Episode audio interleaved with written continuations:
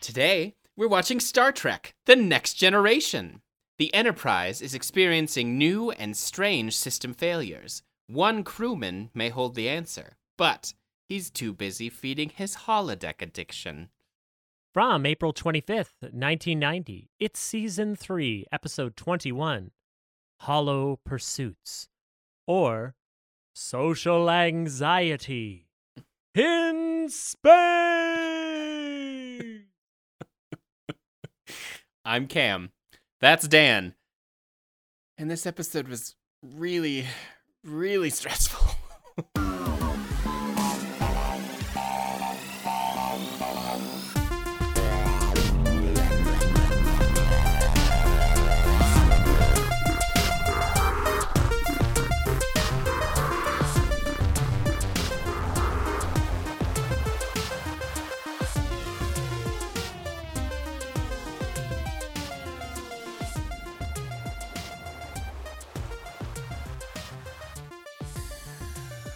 I mean, passable. And actually surprisingly forward thinking for the 90s, but stressful nonetheless. Yeah, it was. My favorite way to put it is yeesh. I think that there's a, a good lesson to be learned about life on the ship and management styles and, you know, what is management if not dealing with different personality types? Especially when you have a small crew like engineering, because apparently it only takes four people to make that ship go.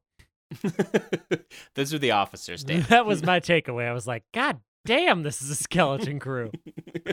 they couldn't pay like 10 other people to just wear yellow suits and stand in the background. Nothing? All right.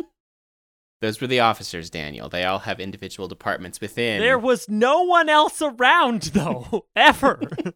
and they're having all kinds of problems, and engineering is deserted. I would be concerned. We simply can't let you dismiss him, Geordi. You have dismissed most of your crew. I'm beginning to suspect that the problem might be you. You're down to four guys. I'm sending Wesley there for an internship just just so that you have another set of hands. Jesus. yeah, apparently they didn't have much of an atmosphere budget on this this particular one. Probably because of all the holodecks. No, they blew it all on the period costumes. they did. They did indeed. One less musketeer, and we could have had some extras. That's all I'm saying. Oh, come on. So funny. and like couldn't have picked a better cast for the Three Musketeers. yeah, yeah. Well, now that we've divulged, you should probably read the thing so they know what we're talking about. I should and shall. On Stardate 43807.4, the Enterprise is transporting Mikulak biological tissue samples intended for use in combating an epidemic on Nahmi 4. The transport sample are, samples are very delicate, and when they find one sample container is leaking, they are forced to destroy it to prevent contamination. LaForge tells Riker that he is concerned about one of his engineers, Reginald Barclay, uh, who has been underperforming and notes that he is late to everything.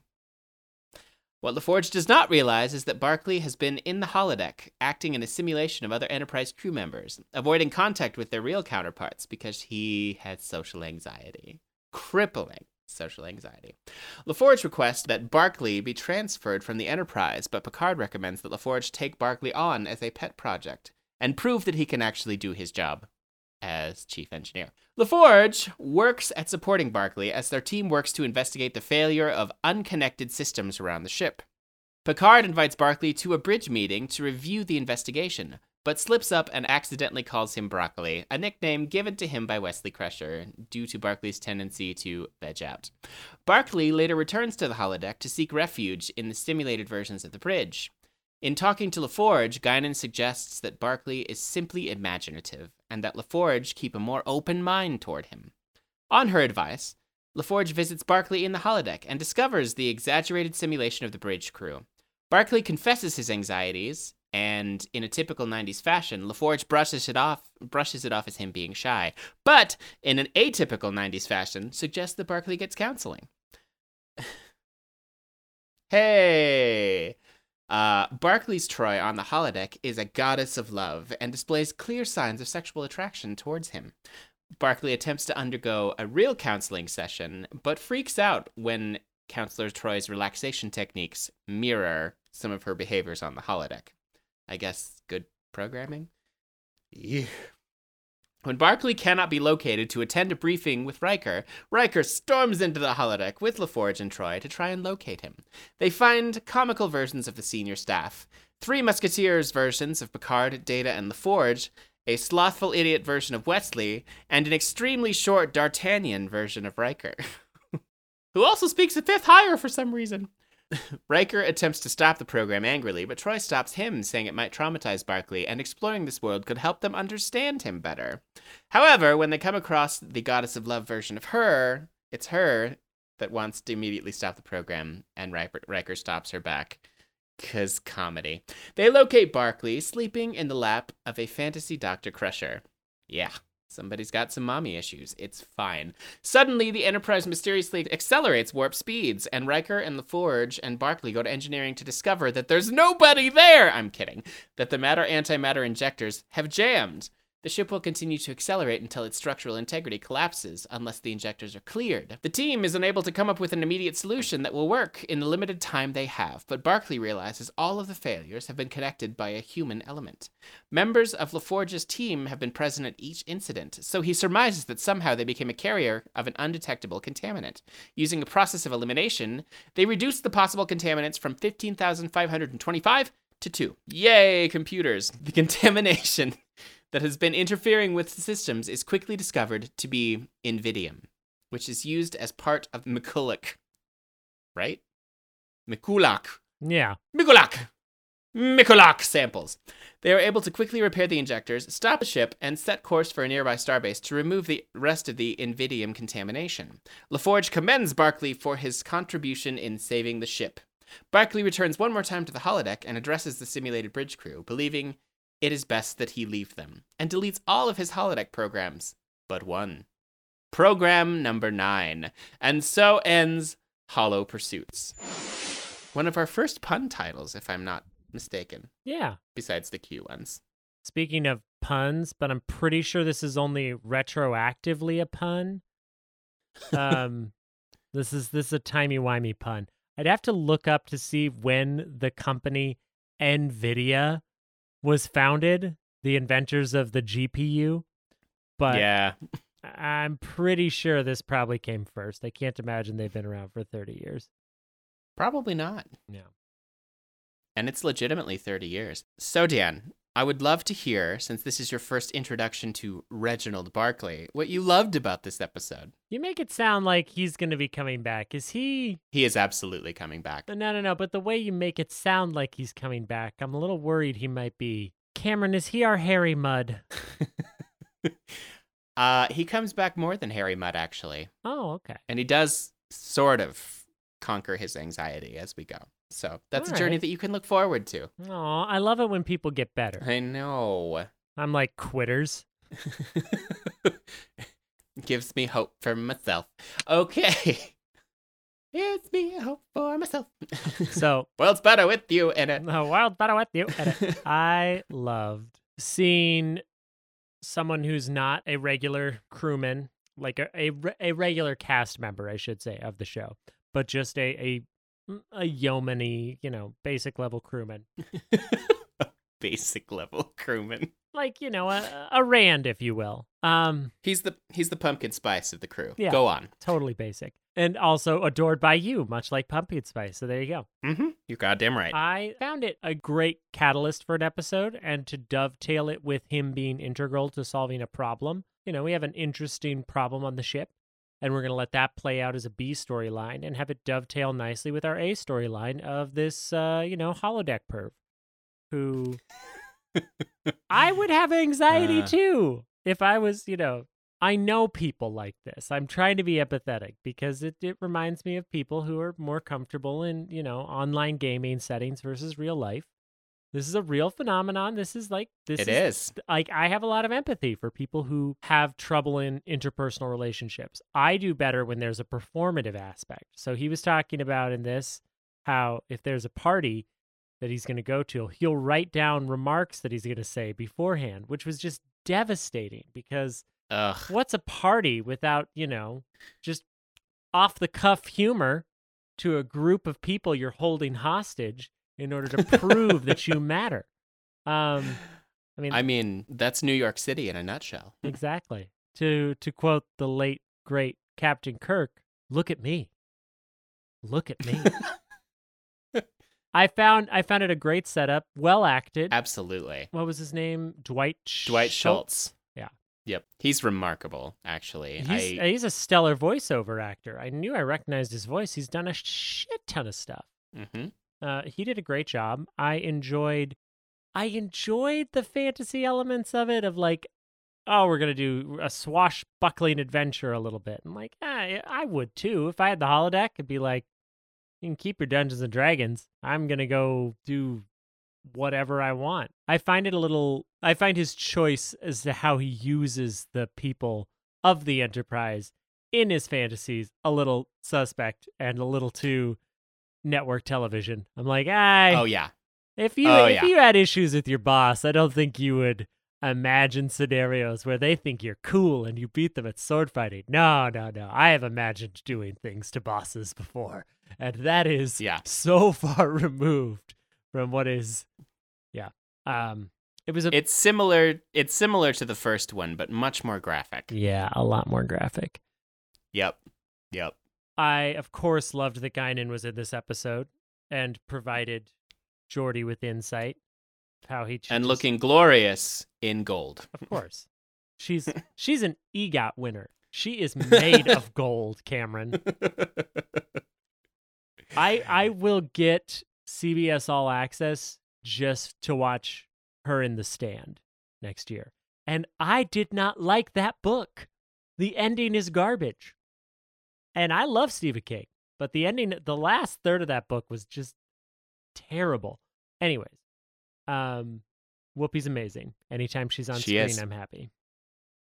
Same. hmm And I appreciated that Deanna had something to do, even though most of it was being his fantasies. Yep. But it was interesting. I mean, Marina Sirtis was incredibly compelling in all in all circumstances. and she got to basically do a, a Mary Poppins reference by telling herself off. yep, it's Mhm. true. Muzzle it. Cheeky. Cameron, what did you enjoy about this episode? I enjoyed the performances above all. I thought that they were fantastic, and I loved. I loved the devices. I loved the A and B plot combination, and it was actually stressful. I was very stressed out by this entire episode. Just spit it out. Just say what you wrote in the report. Oh, oh my god! I'm dying. I'm dying watching you die up there.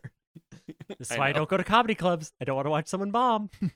I mean, you're not wrong. It's it's my worst nightmare. And I just I guess my deepest anxieties is that that's actually who I am and like I'm just, you know, I'm faking it well enough, but someday someone's going to going to realize that I'm oh, you're actually much more eloquent than this guy. Well, but like am I? Anyway, this is not about my insecurities. This is about how it made me feel and triggered all of my insecurities. Which apparently was insecure. I just I'm an empath, Dan, and so I feel things deeply. I, I want you to just fuck right off with your empath bullshit. Uh, the the whole empath conversation is like is is a, an attempt. I that is one thing that drives me up a fucking wall. Is I know, which is why I brought it up. I'm an empath. it's one of your triggers. Everyone who is not a sociopath is em- empathic. You were correct. everyone's empathic okay we all we all learn how to pick up on emotions no but like i carry it much more deeply so i can't be around toxic people. It's just like a it's a feelings contest. I'm best at feelings. Shut the fuck up. Nobody wants to hear it samantha. I don't i it doesn't make you special or that the death of a celebrity somehow hits you more because you're an empath. Go to hell. I'm having a really hard time with the COVID lockdown because I'm an empath. Because I'm an empath. Everyone is because we have a pulse. I just All right. Well, now everyone that you've gotten to see both of our triggers. Um Let's uh let's move on. I'm sorry. That was that was cruel of me to bring that up when that I was knew it- great. that I haven't had any you- recreational outrage since Easter. Uh I'm glad about that actually. That's fantastic news. Um I also loved I really loved the holodeck costumes and the set and it was nice to see camaraderie. And I mean, it was nice to see Wesley as not not the shit on for once. I'm not going to lie. It was nice to see him be one of the cool guys. As cool as you can be in engineering, let's be real. I mean, you're not wrong. But yeah, it was really fun to see Brent Spiner not acting like Data, but in the Data makeup. I always love that. Yeah, it was just nice to see something different from our leads. mm, hmm I bet this was the most fun to film. Oh, I'm sure it was an absolute blast, especially for P Stew. And I fucking love Short Riker. Short Riker is a really good bit. That was Who talks up here for some reason? that was Am I late, guys? Short Riker. Oh man. you're you're very tall. It can be intimidating for some people. Right? Oh man. ah, so good. Yeah. Yeah, yeah, yeah.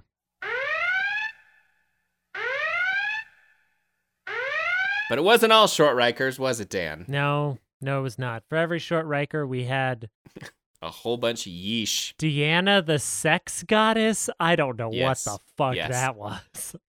I uh it's It's like a weird mommy complex too, where it's like, it is a weird mommy complex. tell me all of your problems. And then he like falls asleep on Beverly. And like his fantasy is getting a shoulder rub. I'm sorry, if your fantasy doesn't involve multiple people and multiple implements, you vanilla. Um I found the idea intriguing, but again, if I'm imagining a holodeck simulation to blow off steam because my boss has been writing me too much, uh, this is your episode, so you're gonna have to put in some sound effects. My former boss would be tied to a post, and I would be beating him with a cat of nine tails. I would be lighting him on fire. Again, I would former boss, not my current boss. I have a very different holodeck fantasy about Jason. Ooh, I mean me too. That majestic chested bastard. This episode brings up some fascinating moral quandaries. Like, you know, I mean, you've brought up a very valid point. We all do have elaborate fantasies that we use to get through the day. But, like, if you are constructing people that you can actually interact with, is that a line? Should it be a line? I think it's a line, but I mean, ho- I think holodeck sentience is the bigger issue that I would I would draw on the line. The, to me, this is a little bit like like political cartooning or um, you know, being portrayed on SNL, that sort of thing. Yeah, maybe insulting or degrading or shitty, but. You know, I, I it's it's a weird gray area because we can't do this. We cannot replicate people like this. However, because you have the ability to change so much about them and obviously program their behavior, they don't have free will, they don't have sentience. They are, you know, they're computer programs. So I think the treatment of however you want to exercise your demons in the holodeck, sure. It's not like Westworld. Although a Westworld holodeck episode where the the holodeck comes to life and takes over the ship and then the whole ship's being run by the holodeck and then uh and then it just quits making sense for a whole season would be really interesting. um, we already did get sort of that. the season finale of Westworld this year just made me viscerally upset where I was just like, how I haven't what? I haven't seen it yet. Shh. Ah. the end teaser makes me excited for a season four. Everything up until that point, I'm like, this is just why. Um. Anyways, holodeck fantasies, fun to explore.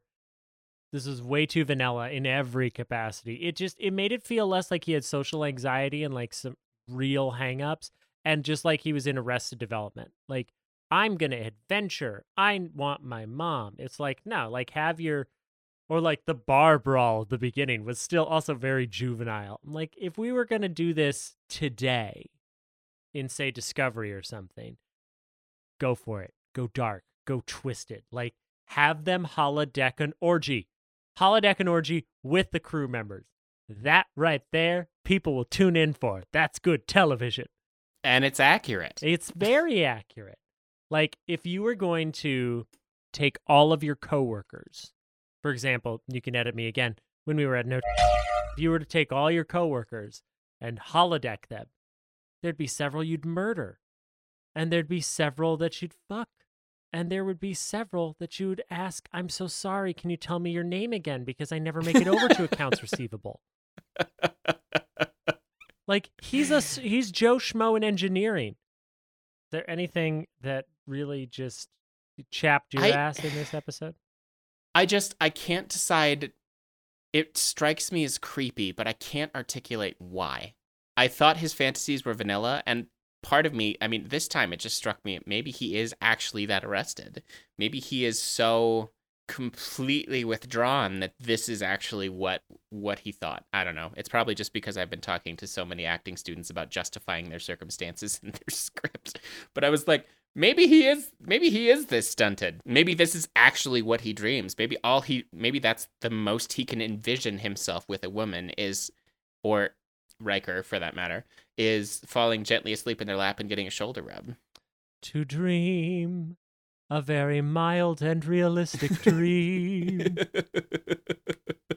I mean, man, I feel bad for kink shaming the guy for being so vanilla, but still, I, I sometimes you need a back rub and to fall asleep in someone's lap yeah, and to sword fight I, I think that this episode obviously did a really good job if we're talking about the moral quandary of it all, I agree the ethics behind this. It's a good question to be raised. I will say that some of the fantasy scenes are a little dumb. Like the bar fight was just ridiculous. I think it was supposed to be Also, calling him broccoli was like broccoli is gross has been a trope since the 50s. Let it go. You know what Barclay sounds like? Broccoli. I'm Wesley. I'm a child. Bleh. Like, come on. Although I did, I hated the nickname, but I loved the bit where Picard said it accidentally. That was pretty yeah funny. no that was great yeah, yeah the look of horror on Patrick Stewart's face is something I will never forget and always treasure right. I've definitely, you know, I've seen this episode of TV, but now you do it that the guy plays too much World of Warcraft or Dungeons and Dragons or something. Yeah, totally Yeah. The other thing I didn't like, even though it was nice, is Picard telling Geordi to like be his best friend. I was like, practice what you preach, man. You keep this crew at arm's distance. he does You should be his best friend. That's what I read in this new management book. I'm trying it out. Will and I are going bowling later. If he beats me, he'll get demoted. or a spanking. I haven't decided. Well, I think we better quote this motherfucker. I think we'd better. Pardon me, but why is Lieutenant Barclay being referred to clandestinely as a vegetable? Because he's brain dead. But I'm Tish. Point. Good. I look forward to your report, Mr. Broccoli. Barclay. Am I late? Did I miss the fight? On guard! You, sir! You have a familiar bearing. Is it possible our swords have crossed somewhere before? If you'd crossed my sword, you'd know it. That's not an actual quote, folks, but it does sound like what Riker would say in that situation. It does. It does indeed. I don't know if I've said it on the show before. If you're not following the Twitter account Riker Googling, mwah, masterpiece. Yesterday on May the 4th, their their tweet was our Federation office is closed on Star Wars Day. yeah. hmm He said, How uh, did you celebrate? Uh, I watched the last three episodes of the Clone Wars. I saved them for Star Wars Day, Amazing. and I cried at the end of that because it was amazing. Of course. and It's always amazing. Ahsoka's Ahsoka's fabulous, and Clone Wars. The first two seasons are pretty hit or miss, but from season three on is spectacular television, and it had been off and on the air for twelve years. So it was a very satisfying, wonderful end with some with a great lightsaber duel and an incredible final episode that I just adored. And then I rewatched the beginning of Star Wars Rebels and we watched part of the first film. And then I was like, I cannot watch Star Wars until three in the morning. I am not that unemployed. I'm unemployed, but I'm not that unemployed. Fair enough. I made a Star Wars trifle. I saw.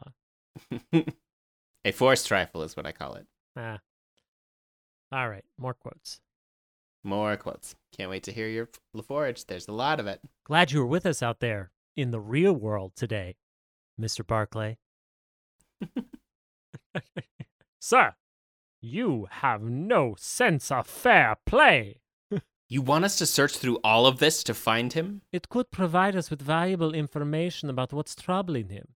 You know, there's nothing wrong with a healthy fantasy life as long as you don't let it take over. you call this healthy? You're taking it so seriously. This is not without its elements of humor. They come across a Troi looking like character. I am the goddess of empathy. Cast off your inhibitions and embrace love, truth, joy. Oh my God. Discard your facades and reveal your true being to me. Computer, discontinue. Computer, delay that order. We want to get more insight into what's been troubling this poor man, remember? Quite a healthy fantasy life, wouldn't you say? hmm Being afraid all the time of forgetting someone's name, not not knowing what to do with your hands. I mean, I I am the guy who writes down things to remember to say when there's a party. And then when he finally gets there, he winds up alone in the corner, trying to look comfortable examining a potted plant. You're just shy, Barclay. Just shy. Sounds like nothing serious, doesn't it? You can't know. You know, the people that I create in there are, m- are more real to me than anyone I meet out here, except maybe you, Commander. Aw, it was a breakthrough. I need you out here, Reg. Now more than ever. It's a breakthrough. Ugh. Ugh. Computer, end program.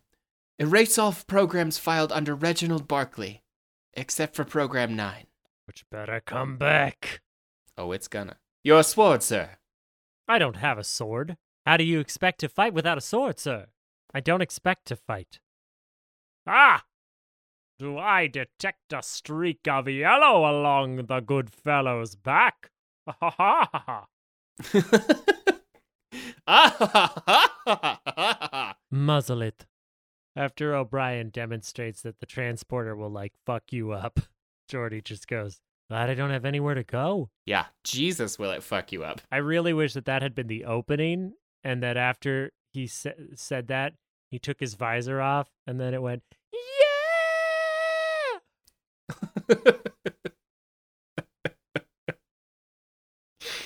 the worst. Mm-hmm. CSI. Starfleet. I know it's difficult for you. Is there anything I can do to make you more comfortable? No. Have you ever been to a counselor before? Yes. N- no. Which one? Yes. But she. It wasn't. It wasn't really a counselor. Most people find the counselor intimidating at first. It's okay if you feel that way towards me. Not at all. Now, lean back and close your eyes. Why? I want to make you more comfortable. Y- you do? Yes. It's okay. Close your eyes. What are you gonna do? Just listen to the sound of my voice. Take a slow, deep breath in through your nose and let it out through your mouth, just as slowly.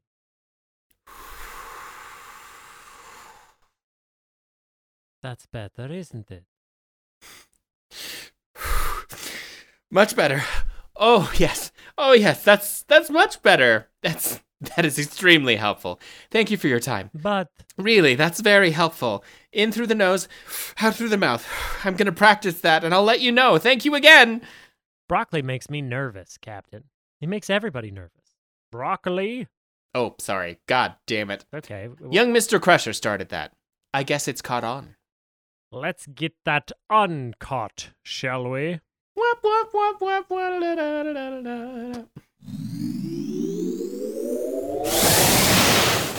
Ugh, Daniel.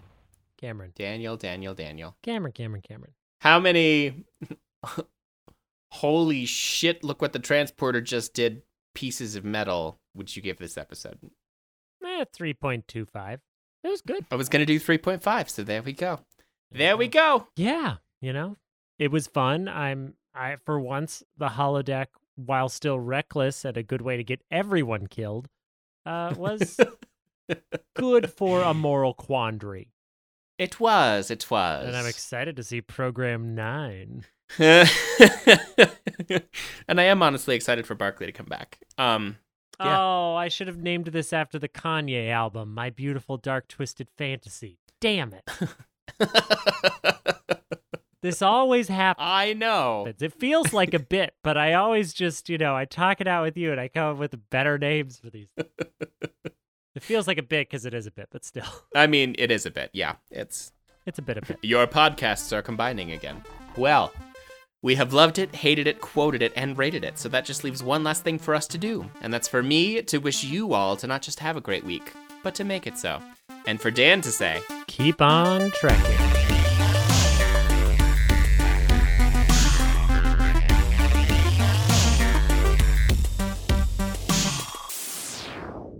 What Are did- you talking about the math book model, Dan? the math book model? He was a math book model? oh yeah, he was totally on. A, c- he was on my math book actually when I was in third grade. Hot. Yeah. You're like, I had so many thoughts about you, math boy. Helped me figure out triangles, if you know what I mean. yeah, and he looks the same. This one is gonna suck to edit, man. There's so It's- much audio here. Um, all of let's- our bits. all of our bits.